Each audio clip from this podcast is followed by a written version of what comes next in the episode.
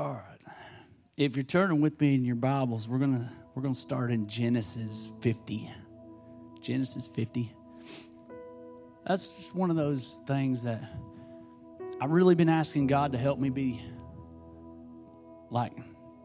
I preached about it. I I don't know when, a couple month, a month or so ago, about us training ourselves to respond to His voice with obedience. And I really want this year, I'm trying to get better at that. And so God's like kind of stretching me on things and and just little things but like just there at the end I was getting ready to close in prayer and I saw a picture of Kevin. And I just felt like let Kevin close in prayer and I said, "Nah, that's weird." What am I going to do? Call him down here, walk up there, like worship team's not going to know what's going on. I'll just close in prayer. Prayer's a prayer. And it just wouldn't stop. God wanted Kevin to close in prayer today. And so I'm getting I'm trying to get better at obeying even when I don't understand why. And I'm glad I obeyed because that was a good prayer. That was the prayer that needed to be prayed here. So thank you, Kevin, for, for you being obedient because I would have looked kind of dumb if you weren't obedient. If you would have said, nah. So I appreciate you praying too. but that's the cool thing about being part of a body is because we all get to grow and stretch and learn and we get better together. So, uh, so thanks, Kevin. If you're turning with me, we're going to be in Genesis 50. And uh, I was preparing a message for this week. I told the worship team a little bit it was going to be a really cool message because this is the first.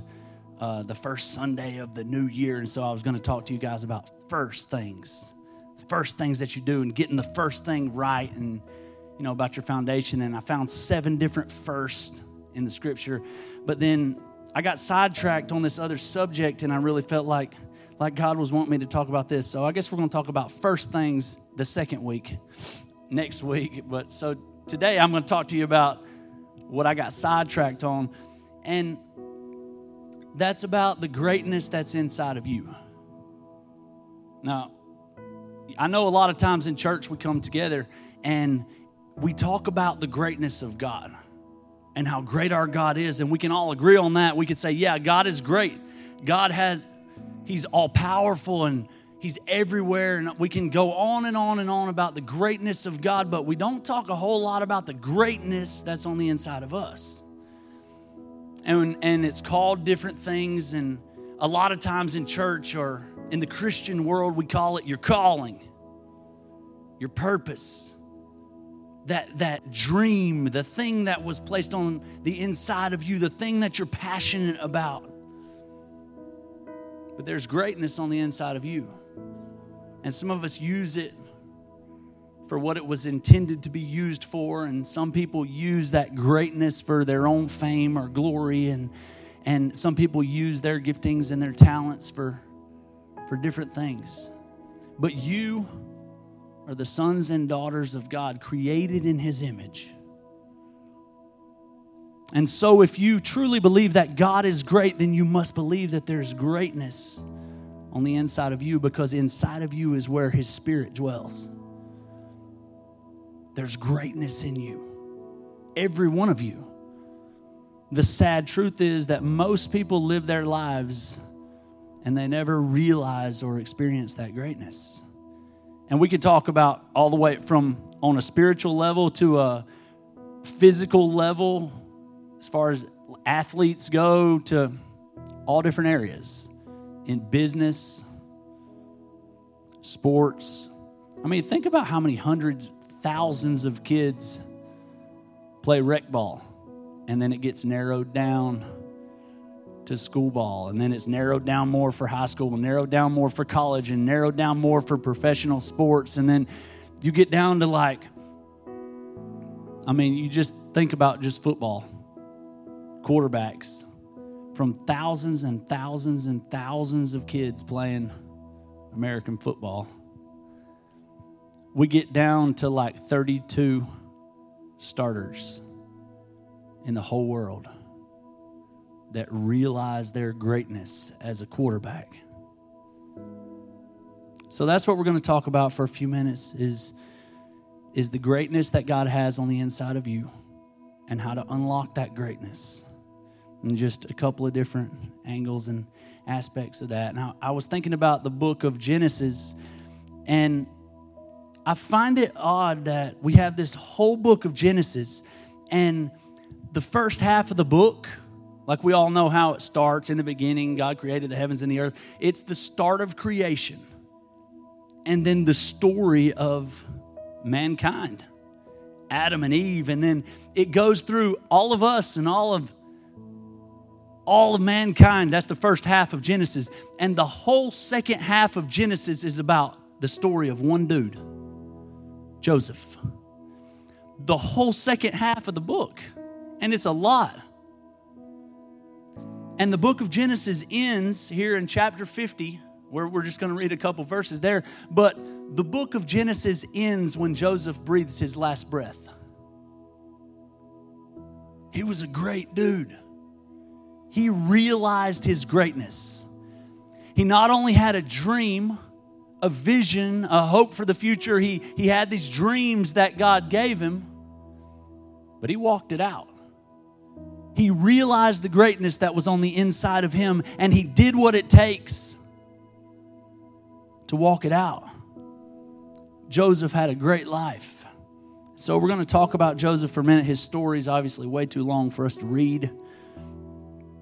Um, but just if you don't know the story of Joseph, he was young, he was his dad's favorite. He had this dream that all of his brothers and his siblings and even his mom and dad would bow down to him and worship him and stuff. And he ran and told all of them, which I don't know about you, but that probably wouldn't go over that well with my family. If I gathered them all up at Christmas and said, hey guys, I had a dream and it was from God, and all of y'all are going to bow down and worship me and be my servants. You too, mom, dad, all of y'all. That's what happened. And, but I mean, his brothers got so mad, they didn't want to kill him, so they just beat him up, took his favorite possession, his coat, and they ripped it in pieces and they threw him in a well, and then they sold him into human slavery the first account of human trafficking that we have was old Joseph here, and he got taken off to a faraway land and purchased. And we don't have time to go through his whole story, but a lot of bad stuff happened to him, and he remained faithful. Right? He remembered the dream. We saw that a few weeks ago. He remembered the dream, and he kept on walking in obedience. He kept on doing the right thing. It would have been real easy when he was in Potiphar's house and things were going well and he was finally, you know, he had worked his way up a little bit and and Potiphar's wife liked him. And she tried to sleep with him and and right there it would have been real easy to take some instant gratification to say, hey, you know what? Things didn't turn out the way I thought. You know what? God wasn't looking out for me when I got sold into slavery and beat up by my brothers. You know, that dream didn't even work out. So what does it matter? I'm just going to do what I feel like. Maybe this is the blessing of God. I mean, you can justify things all different ways. And guess what? I don't believe Joseph would have ever realized the greatness that was inside of him. He would have never saved the nation.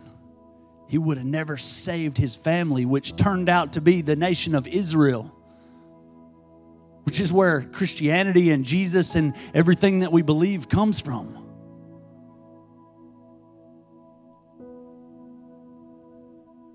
Don't get distracted. Don't talk yourself into things that you know aren't true. So in Genesis, we're at the end of Joseph's life and and he saved the people and he's he's the second most powerful man in the world at that time. Only Pharaoh was more powerful than Joseph. And and at this point his brothers and his dad and everybody has come back and there's been restoration and and Joseph's dream was true. They all bowed down to him and begged him to save them. See, when they laughed at the dream and they were mad at the dream, right? But when things got really bad, when they were in their crisis, when they were broken, when they didn't know where to turn to, when they didn't know how they would be saved. Verse 24 says, And Joseph said unto his brethren, that's who was around him when he was about to die. I die, and God will surely visit you and bring you out of this land unto the land which he sware to Abraham, to Isaac, and Jacob. He's telling them, I'm dying. But there's still a dream for you. Just because I'm dying, the dream's not over. In fact, you got a future. Remember the land that God promised to Abraham, Isaac, and Jacob? We weren't supposed to end up here, so the dream's not over. He's telling them, just because I'm about to die doesn't mean it's over. Y'all've got greatness inside of you, so don't let your greatness die with me. Because I realized my greatness, it was just a step. Joseph said, Hey, you you still got a future, boys. And Joseph took an oath of the children of Israel, saying, God will surely visit you, and ye shall carry up my bones from hence.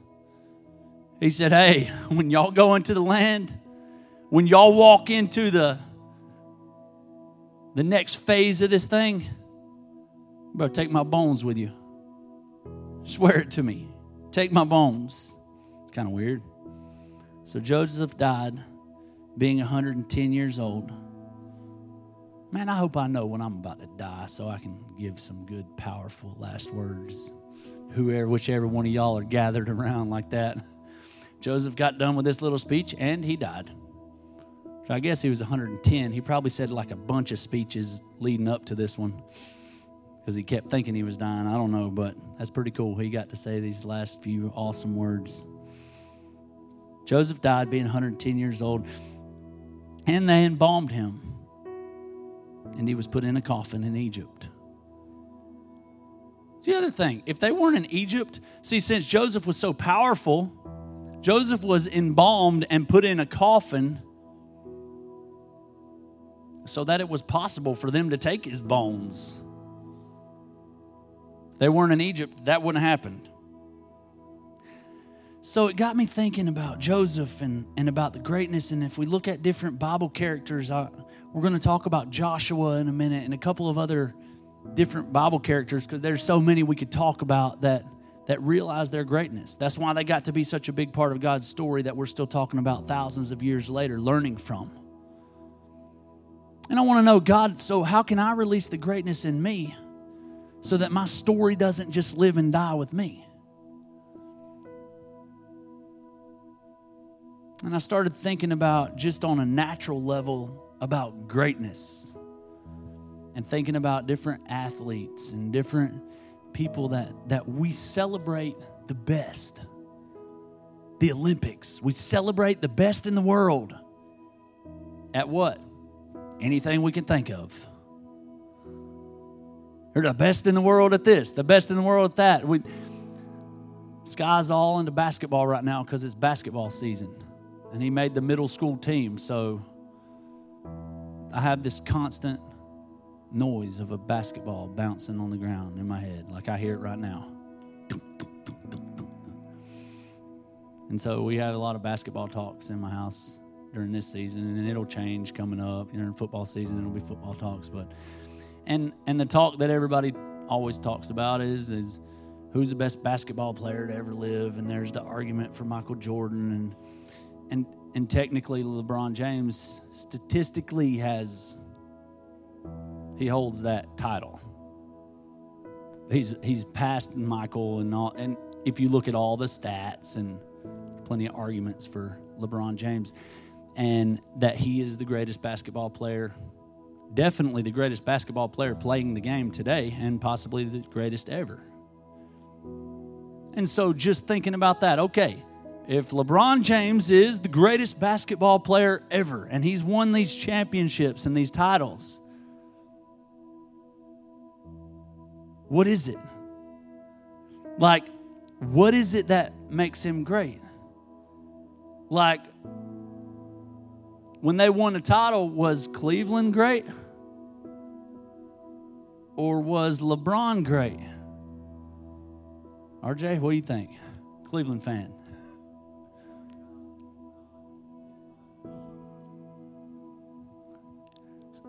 Then that's the question. Cleveland wasn't great before LeBron got there, but then they were considered great. He's considered the most dominant player in the NBA today. Game seven against the Celtics, he played all 48 minutes, never went out of the game. And that's unheard of. For somebody to be able to play an NBA game the full 48 minutes and never come out, never sit on the bench, never never take a break, that's unheard of. But he willed himself to do it and they won. Went to another championship. But normally, the average LeBron plays for 38 minutes a game. He's considered the greatest basketball player playing the game today. And for 10 minutes, he sits on the bench and does nothing, rests and breathe. And so that got me thinking guess how long in a 48 minute NBA game, on average, how long the ball is in LeBron James's hand? 6.1 minutes. He only, on average, he touches the ball for six minutes, six out of 48 minutes. And he's considered the most dominant, game changing basketball player alive today and possibly ever. But he's only got the ball in his hand for six minutes. How in six minutes can you dominate a bunch of other professional athletes? That are also paid to do what you do and have done it since they were little kids. It seems like you would need the ball in your hand a little more if it was all on you and your greatness. Right? Six minutes. And the championship he won back up to the first championship he won with Cleveland, he only had the ball in his hand for 5.1 minutes in that championship and everybody considered him to have won that and pretty much picked up the whole team on his shoulders and carried them to the championship. Hmm. But he only touched the ball for five minutes out of 48 in every game throughout the whole championship.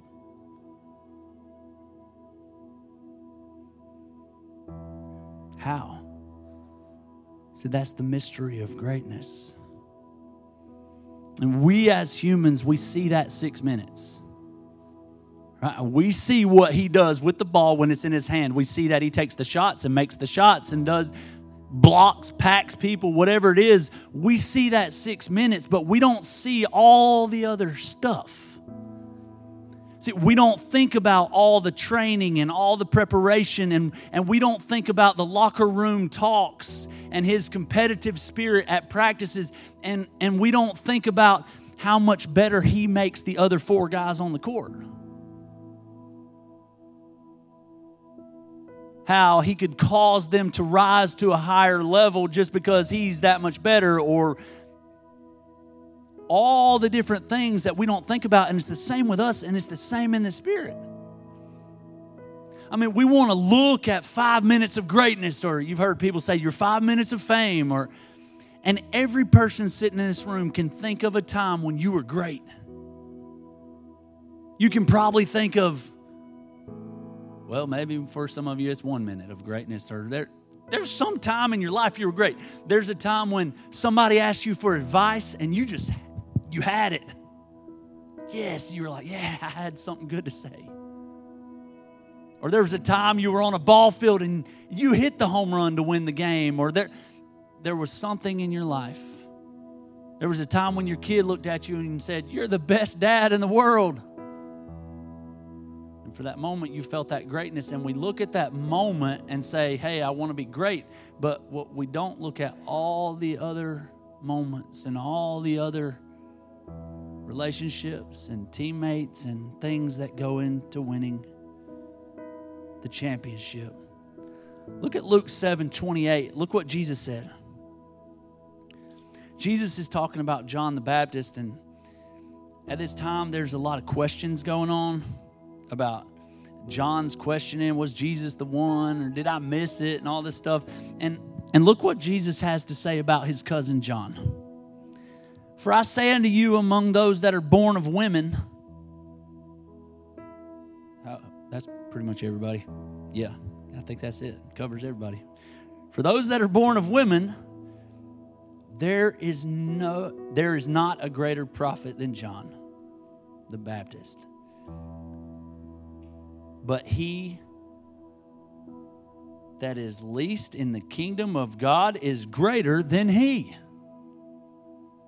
He said, okay, there's no other human alive that's a greater prophet. That's what John was called to be. He was a prophet. He prophesied, he preached, he prepared the way for Jesus. So that was the calling, the purpose, the greatness that was placed inside of John. And Jesus said, There's not another person that's ever been born on this planet that was as great as John.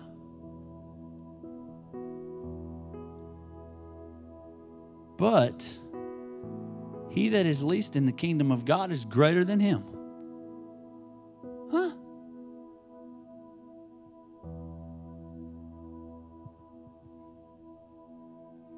What does it take to be great? It takes courage. You're going to fail sometimes. Uh, you, you know what you have to do? Get up, keep trying. And when God tells you to do something, it, it's going to take some courage sometimes. You talk yourself out of it real fast. Now I'm going to look dumb. I can't do that. I don't want to say that. I don't want to give that. We get real stingy when God asks us to give something or say something or it's going to take some courage if you ever want to realize the greatness. Look throughout the Bible and find every Bible character in there that you think was great. And show me one that didn't take some courage. I can't find one. At the end of Deuteronomy, we all know Joshua. Joshua was great. He led the the children of Israel across into the promised land and they won all these battles and they took the land that God had for them. They, they lived in the home and under Joshua's leadership. We know that he was great. And at the end of Deuteronomy, when Moses is just about to die, the former leader, he lays hands on Joshua and it says that Joshua received the spirit of wisdom and then in the whole book of Joshua, there are no conversations about wisdom. Not even the word wisdom is used in the whole book of Joshua. It's never brought up again. He got the wisdom, he knew what he needed to do, he got the call, and they never talked about wisdom again. See, that was solved in the chapter before. And when you turn the page, the conversation is all about courage. All throughout Joshua, it's about courage. You know why? Because Joshua knew what to do. A lot like most of y'all do. You know what you need to do. You've heard his voice, you know his call, you know, you know what's right. See, you didn't need, you don't need wisdom. I mean, you do need wisdom. But hey, a lot of times you already have the wisdom. You just need courage to do it, to step out and to trust. And so, turning the page in the conversation in the whole book of Joshua, it's all about courage. He knew what to do. Well, I just don't know what God wants me to do. That lie will carry you to your grave. And you will think all the way up to the end. I never had the talent man, I never had the opportunities that some people have. I, I never got my big break. And I say, no.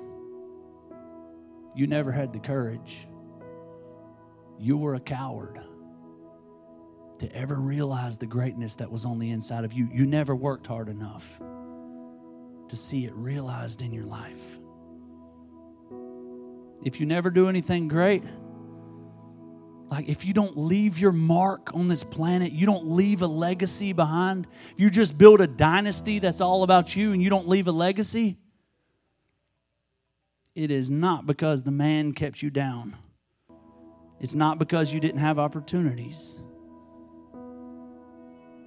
It's because you were scared. To have courage is to be strengthened of heart. Be strengthened of heart. God put greatness inside of you. I need clarity. No, you don't. You need courage and faith. That's when the clarity comes, is when you step out. You don't get clarity before you step. You would need no faith. You get clarity when you take a step. That's how it works. If I could see it, I'd believe it. God says, if you'd believe it, you could see it. it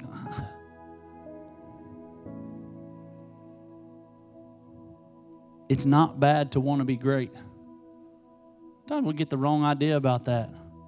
Oh, I'm supposed to be humble. I don't want to be great or try to. We need to.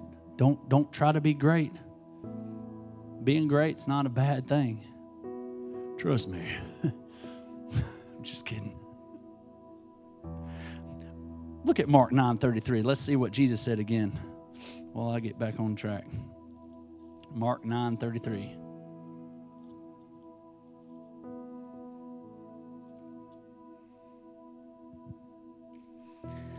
And he came to Capernaum, and being in the house, he asked them, What was it that you disputed among yourselves by the way? He's at, Jesus is asking the disciples once they got in the house, Hey, what was it that y'all were disputing or arguing about on the road? What was it y'all were arguing about? And they held their peace. Nobody would say. For by the way, they had disputed among themselves who should be the greatest. So they're walking down the road, and the disciples are arguing with each other which one was greater. Who's going to be better? Who's the greatest? Who's the best? And Jesus asked them, You don't think Jesus knew what they were talking about or heard them? Like, why would Jesus have brought it up? He had a reason for everything he said, and especially these things got recorded in the Bible for us to go back and read. So Jesus knew what they were arguing about. And so they get in the house, and and I love how Jesus said, Hey, what were y'all talking about? What was that big argument about on the road? And they're like, Oh, nothing.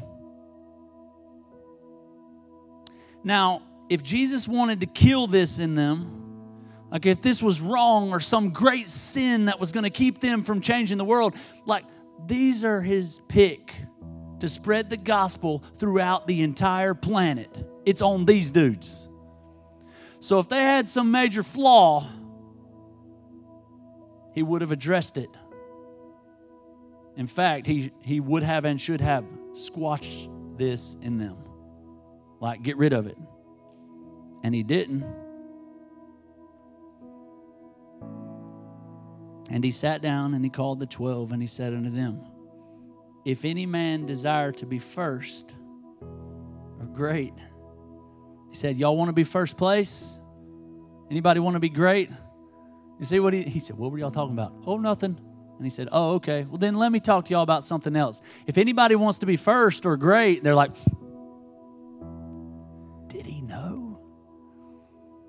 Anybody want to be first or great? Raise your hand. And they're, uh, Is this a trick question? And Peter's like, It doesn't say that. That's just how I think it went the same shall be last of all, the servant of all. And Peter's like, oh, never mind. We think it's wrong to want greatness or to want to be in first place, to want to be the best.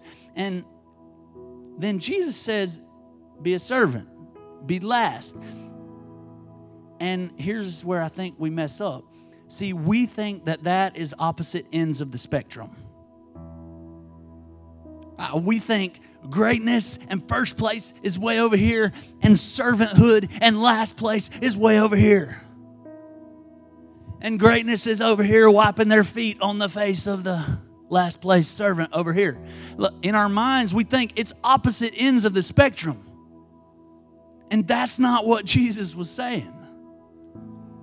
He said, Hey, your, your perspective's a little bit off. Like, raise your hand if you want to be great, because if you don't want to be great, then what I'm about to say doesn't even qualify. Like, just don't listen if you don't want to be great, or you don't have that drive, or you don't want to release the greatness inside of you. You don't want to walk out the call that's on your life, then go eat another fish sandwich. But I want to talk to the ones of you that want to be great. And I want to tell you what greatness is. You're going to serve. Jesus didn't say give up on greatness.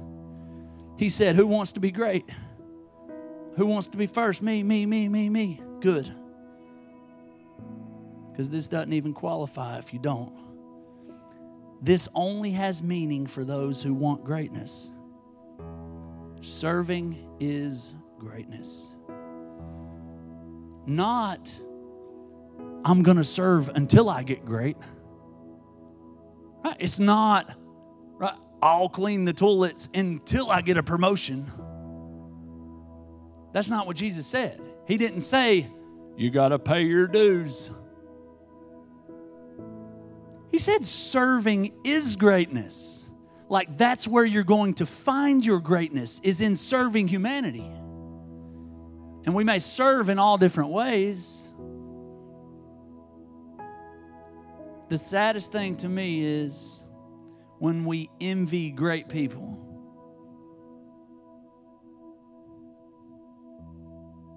And we betray ourselves because we think that we laid greatness at the altar of faith. And it was never a sacrifice that God called us to give. He called us to give up our ego, but not greatness. Think about David. David was a shepherd, a servant, a warrior, a king. He was all. He was faithful. He was anointed to be the king, but guess what he did? Went right back to feeding sheep, to serving his father to serving Saul, even when he had a right to take the kingdom. He had a chance to kill Saul. Nope. Kept serving. He was a warrior, but he was a shepherd and he was a king. See, we want to be kings, but we don't have the courage to be warriors. Or we want to be warriors and we don't have the faithfulness to be shepherds and to obey the Father.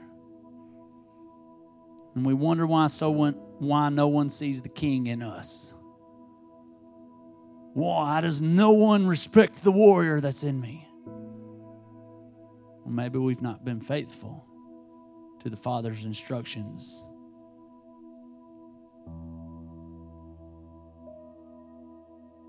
We've got to learn to be a servant, the servant of all.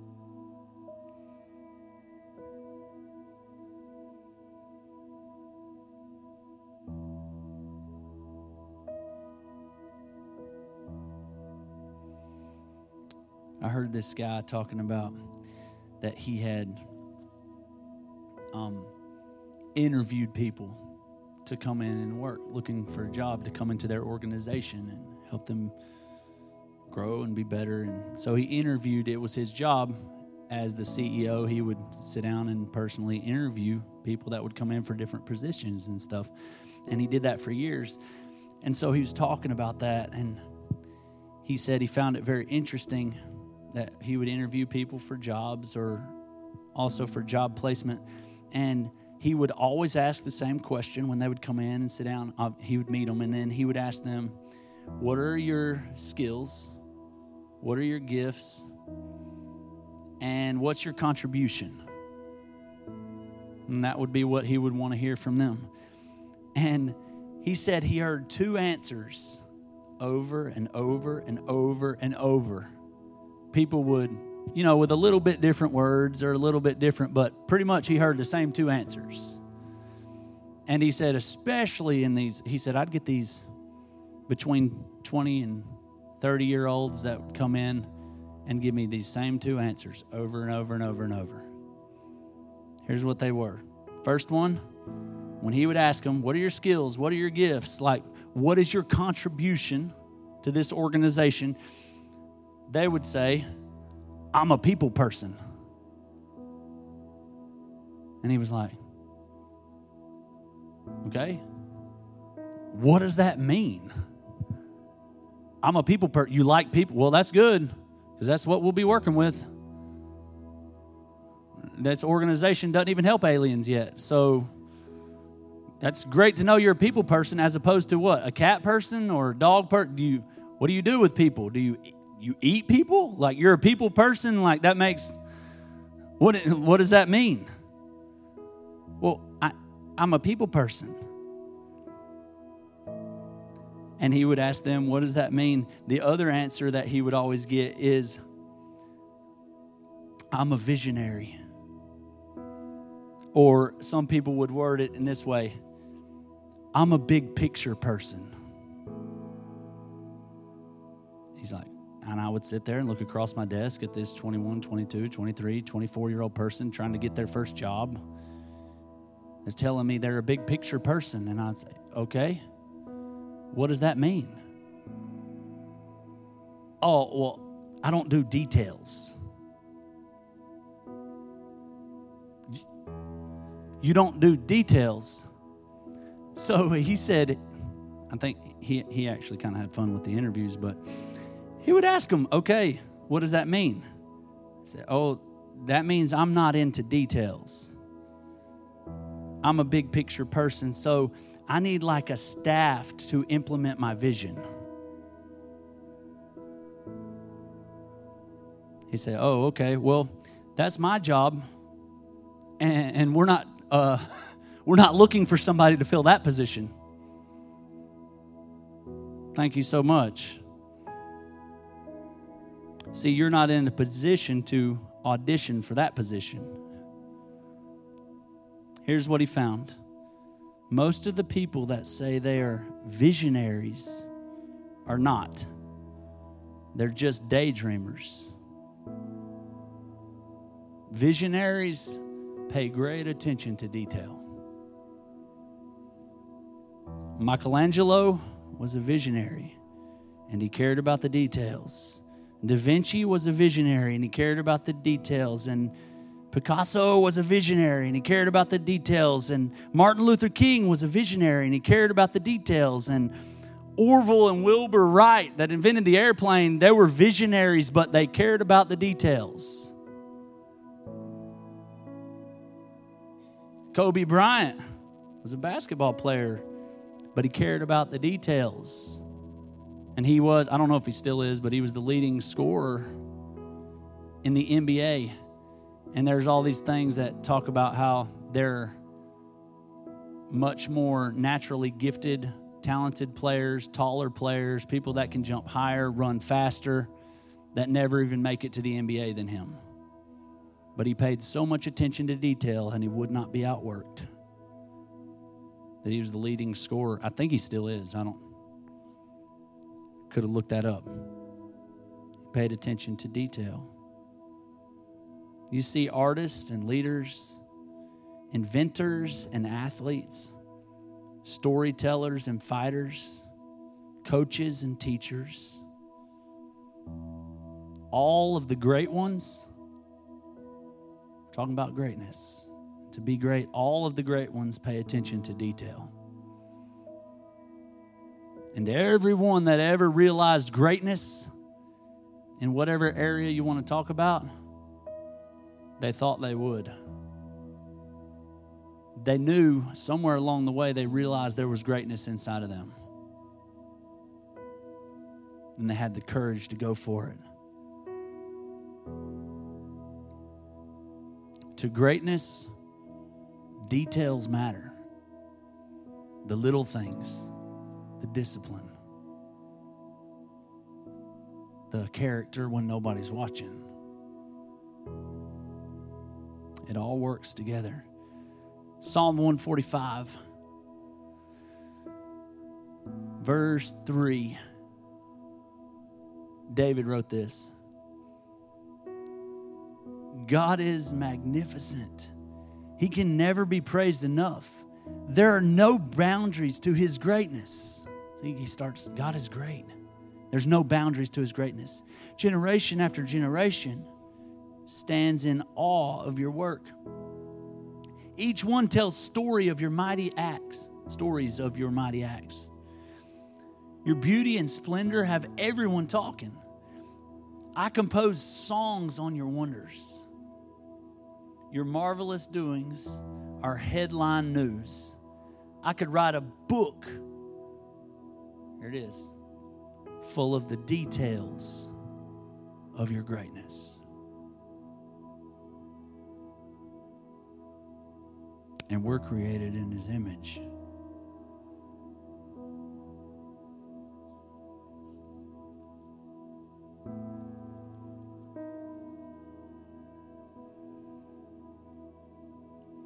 When I married Jessie, I didn't really know her. And truth be told,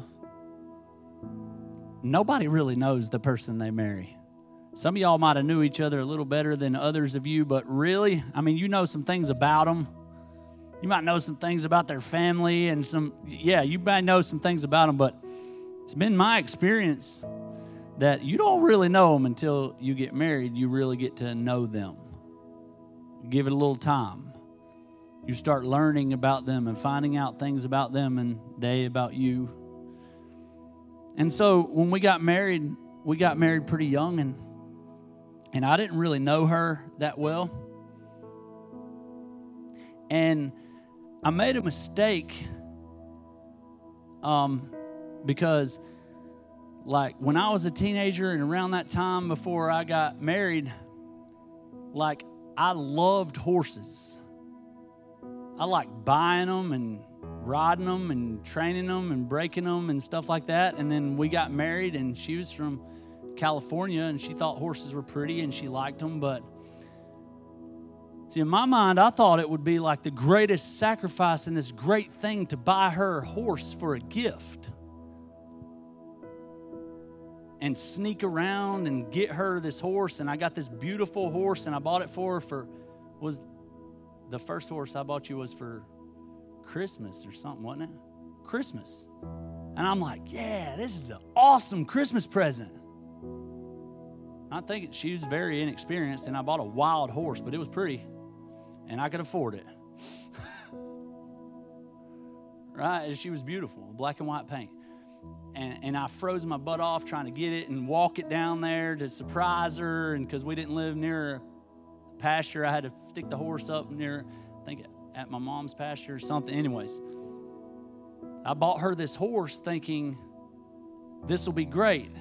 And it didn't turn out that good, and it was kind of wild. And then we get rid of it, and then did I? I didn't really learn. No, I bought her another horse later on down the road for something else. And then she actually kind of liked that horse and it was cool, and then it died. Her name was Sandy. And I was like, yeah, dang thing died. So now she's just bawling, crying, and upset and doesn't want. Now I bought her something that broke her heart.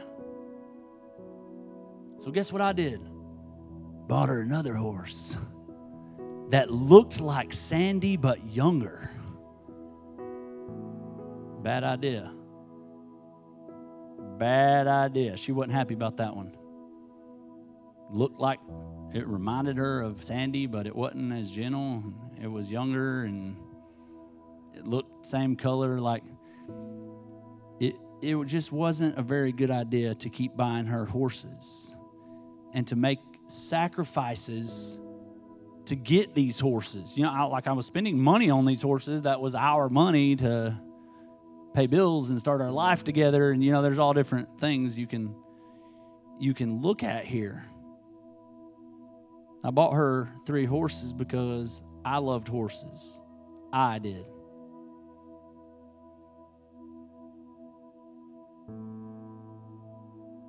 And one year it occurred to me that i should probably figure out what she loves. What makes her tick? When she experiences loss, maybe she doesn't need a replacement that looks like what she just lost right away. Instead of me thinking what would make me feel better, that maybe because I love her, I should get to know her and what would make her tick and what she would need in that moment. You see, when you love a person enough, you get to know the details of who they are. The details matter. When you're passionate about something or someone, details matter. It, it matters. If you don't really love someone or something, if you don't really know someone or something, then you project project your details on them or it.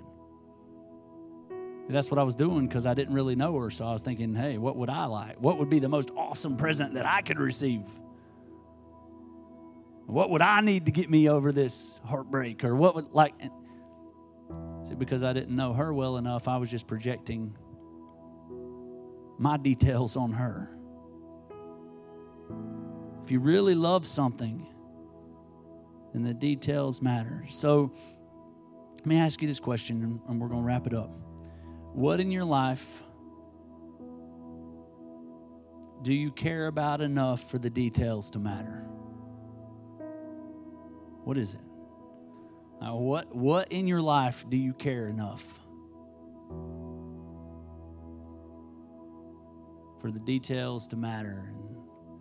the discipline is there and and there's enough faith and courage that you'll step past any fear to do it, to walk through it. See, it's one thing to have a big dream, but if God gives you a dream, then He has given you stewardship of the details.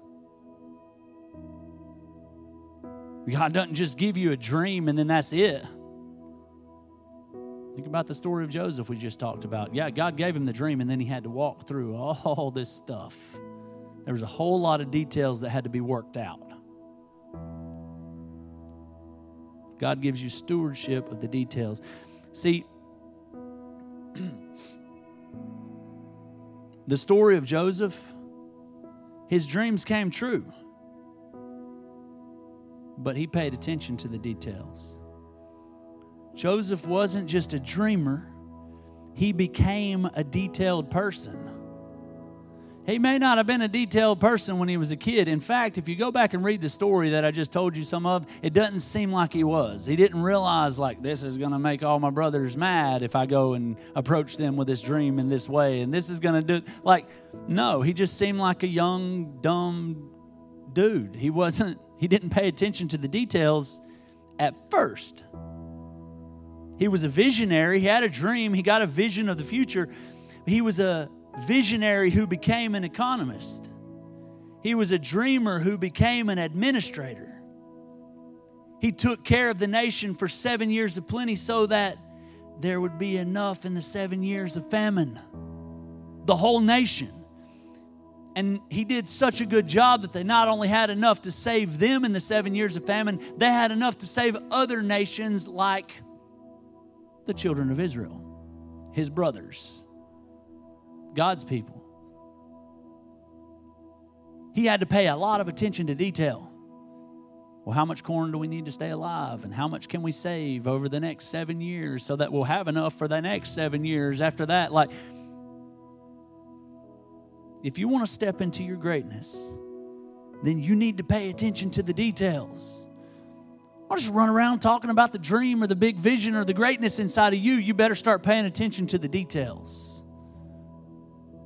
The steps of obedience, the, the things that you need to do today so that in five years you'll be ready. I 100% believe that there is greatness that would be realized by a lot of us today had we started taking steps and paying attention to details five years ago. But we have not realized that greatness or the depth of that calling because We were scared. We didn't have courage to step into it, to pay attention to the little things because they don't matter. They do matter.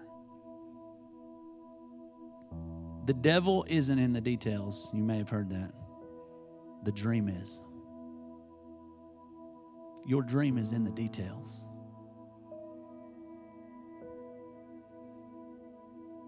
Joseph's family came and, and we, we talked about that. His brothers showed up and they didn't believe in the dream. They didn't believe in him. They didn't believe there was greatness in him. They didn't believe in the dream. They didn't believe in any of that. So I want you to know that when, when God gives you a dream, you need to do like Joseph and don't live in bitterness. He wasn't angry at them, he remembered the dream. He wasn't mad at them because they didn't believe in him and oh my haters you, you can stay out of my life now that i made it. You don't come in here begging me to help you. You weren't with me when i was struggling. Don't be with me when i'm prospering. That's not greatness.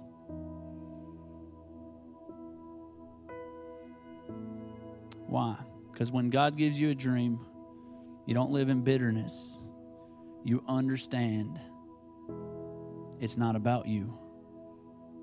God dreams are about other people. God dreams are about blessing humanity. God dreams are about serving others. Jesus taught it in so many different ways. And as Joseph was dying, his last words were not, See, I told you. I saved y'all. And y'all are bound down to me. Uh, right? No, when Joseph died, he said, Y'all have a future. There's greatness in you. And y'all are going to do things that I've never done. I know right now it looks like I'm the greatest in the family. Right now it looks like the, the most greatness came out of me, but y'all have a future and y'all are going to go places I've never gone. So take my bones with you. Just as a sign. Like I carried y'all into this land, now y'all carry me out of this land. It's not over. What was he doing? He gave them a dream. What does it take to be great? It takes this depth of character that says, My dreams are not for me, they're for others. See, the six minutes of greatness that LeBron James has, six minutes that he's holding the ball, that's not it. Six minutes can't win a championship. I don't care how good you are. You can't just run out on the court and get handed the ball for six minutes and win against five other professional athletes and professional coaches. Six minutes can't win a championship. His greatness is defined by how much better he makes everyone around him. A good quarterback can win with good or great receivers, but a great quarterback can win with no name receivers. Because he causes the people around him to come up to a higher level. That's what greatness does. There's greatness inside of you, but it's not there only for you, it's for others. So in 2020, um, thousands, literally thousands of churches. I don't say the exact number because there's different reports and I don't know exactly which one's right, but literally thousands of churches have had to close their doors because of COVID 19 and the pandemic, and, and people were either unwilling or couldn't figure out how to go online or to keep people engaged, or like tithes and offerings stopped coming in, and ministries stopped. Like thousands of them went under, and here at the end of the year, as I mean, obviously, we didn't go under or close our doors, and it's the end of the year, so we're doing the giving letter, thanking every one of you that gave this past year. And, and just all that stuff that we do at the end of every year. And, and as I sat in my office yesterday thinking about all this and, and looking over the numbers and, and praying for all of you that gave and stuff, and uh, I got a really cool piece of paper that I was looking over yesterday that when some of the, the totals were added. And so I wanted to bring it and just tell you guys because I think it's really cool and something to celebrate that that we as a church, if you don't know this, probably most of you know it, but we as a church, I think 3 years ago we we were convicted that you know, we believe in giving and tithing and and that we believe God would bless us. And so we as a church give at least 10% of everything that comes in the tithes and offerings to something bigger or different than ourselves, into what we believe is good ground because we know that God will bless us as a church. And so, like in a year where churches were closing their doors and donations were down and just regular tithes and offerings and people were out of work and just a year of major uncertainty, um, we as a church, and this is more than 10% of what we took in last year, but we as a church, our total giving, we gave to the Blake House right down the road, and we see fruit, and we have fruit from the Blake House here that we get to see. And uh, we believe in that ministry. And we were able to give the Blake House $4,852 last year to help them keep going.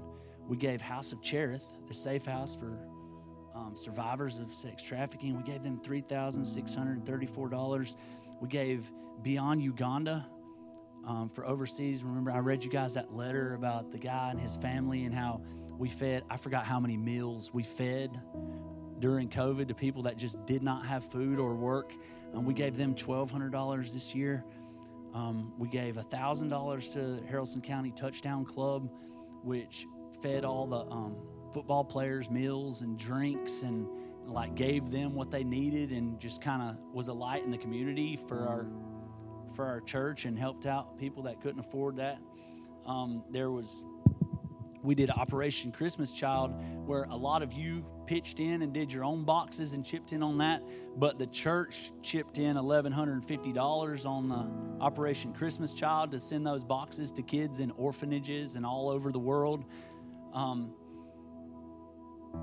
there was a, and that's not counting the things that like you guys did too, like that Operation Christmas Child. Like we did way more than that, but y'all did your own parts too. So this is just what like the church chipped in on some of these different things, and all totaled up, that was like eleven thousand eight hundred thirty-seven dollars that we as a church were able to just sow into other things that we feel like were good ground to sow seed into other things.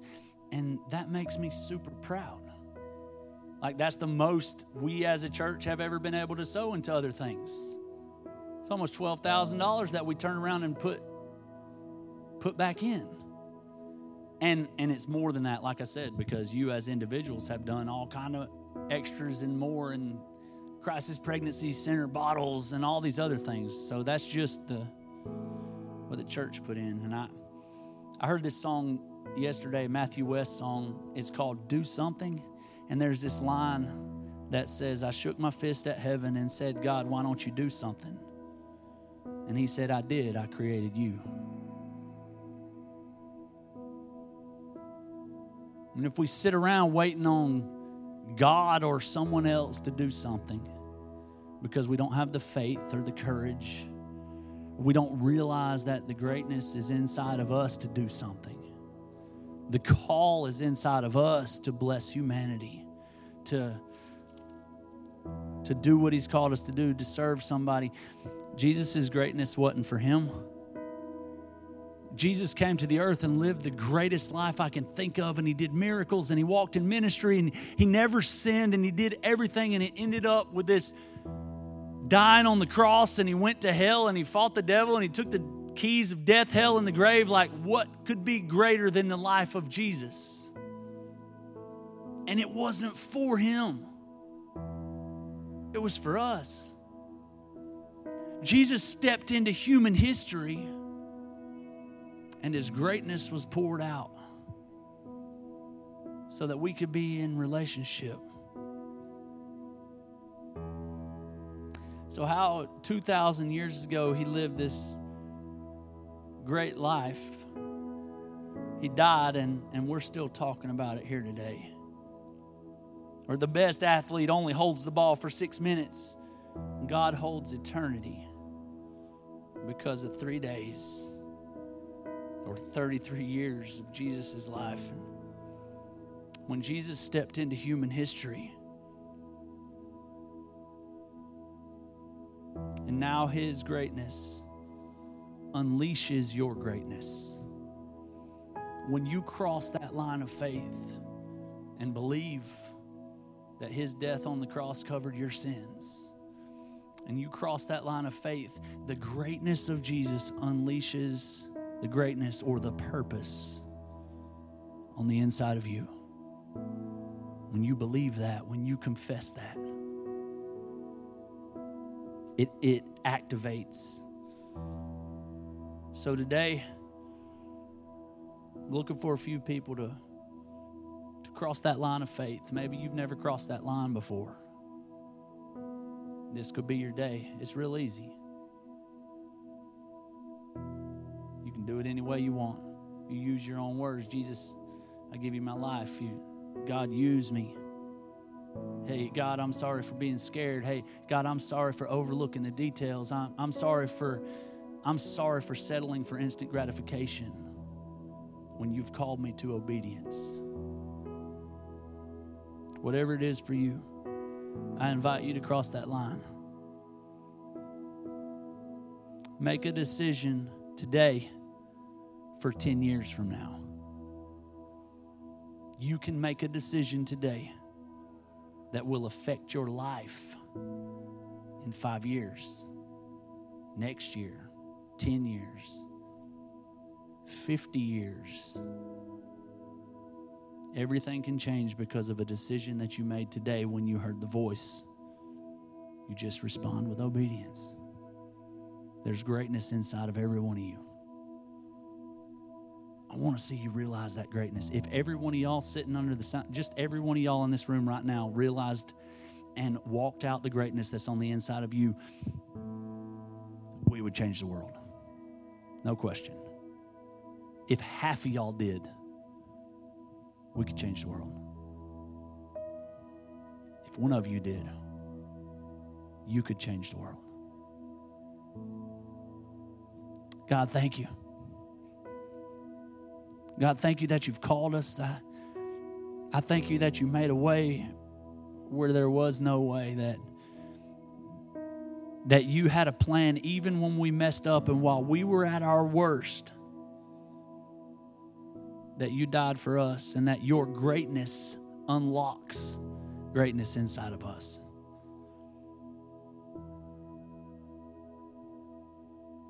God, help us to change our perspective and to see that real greatness is serving and loving people and help us to pay attention to the details so that we're not just talkers but that we back it up with action God, we love you. Thank you for loving us. Thanks for calling us your sons and your daughters. Thanks for stretching us and growing us. We, we thank you for this new year that's coming up we believe that you're going to do even bigger things this year. We're ready. We're excited. In Jesus' name, amen.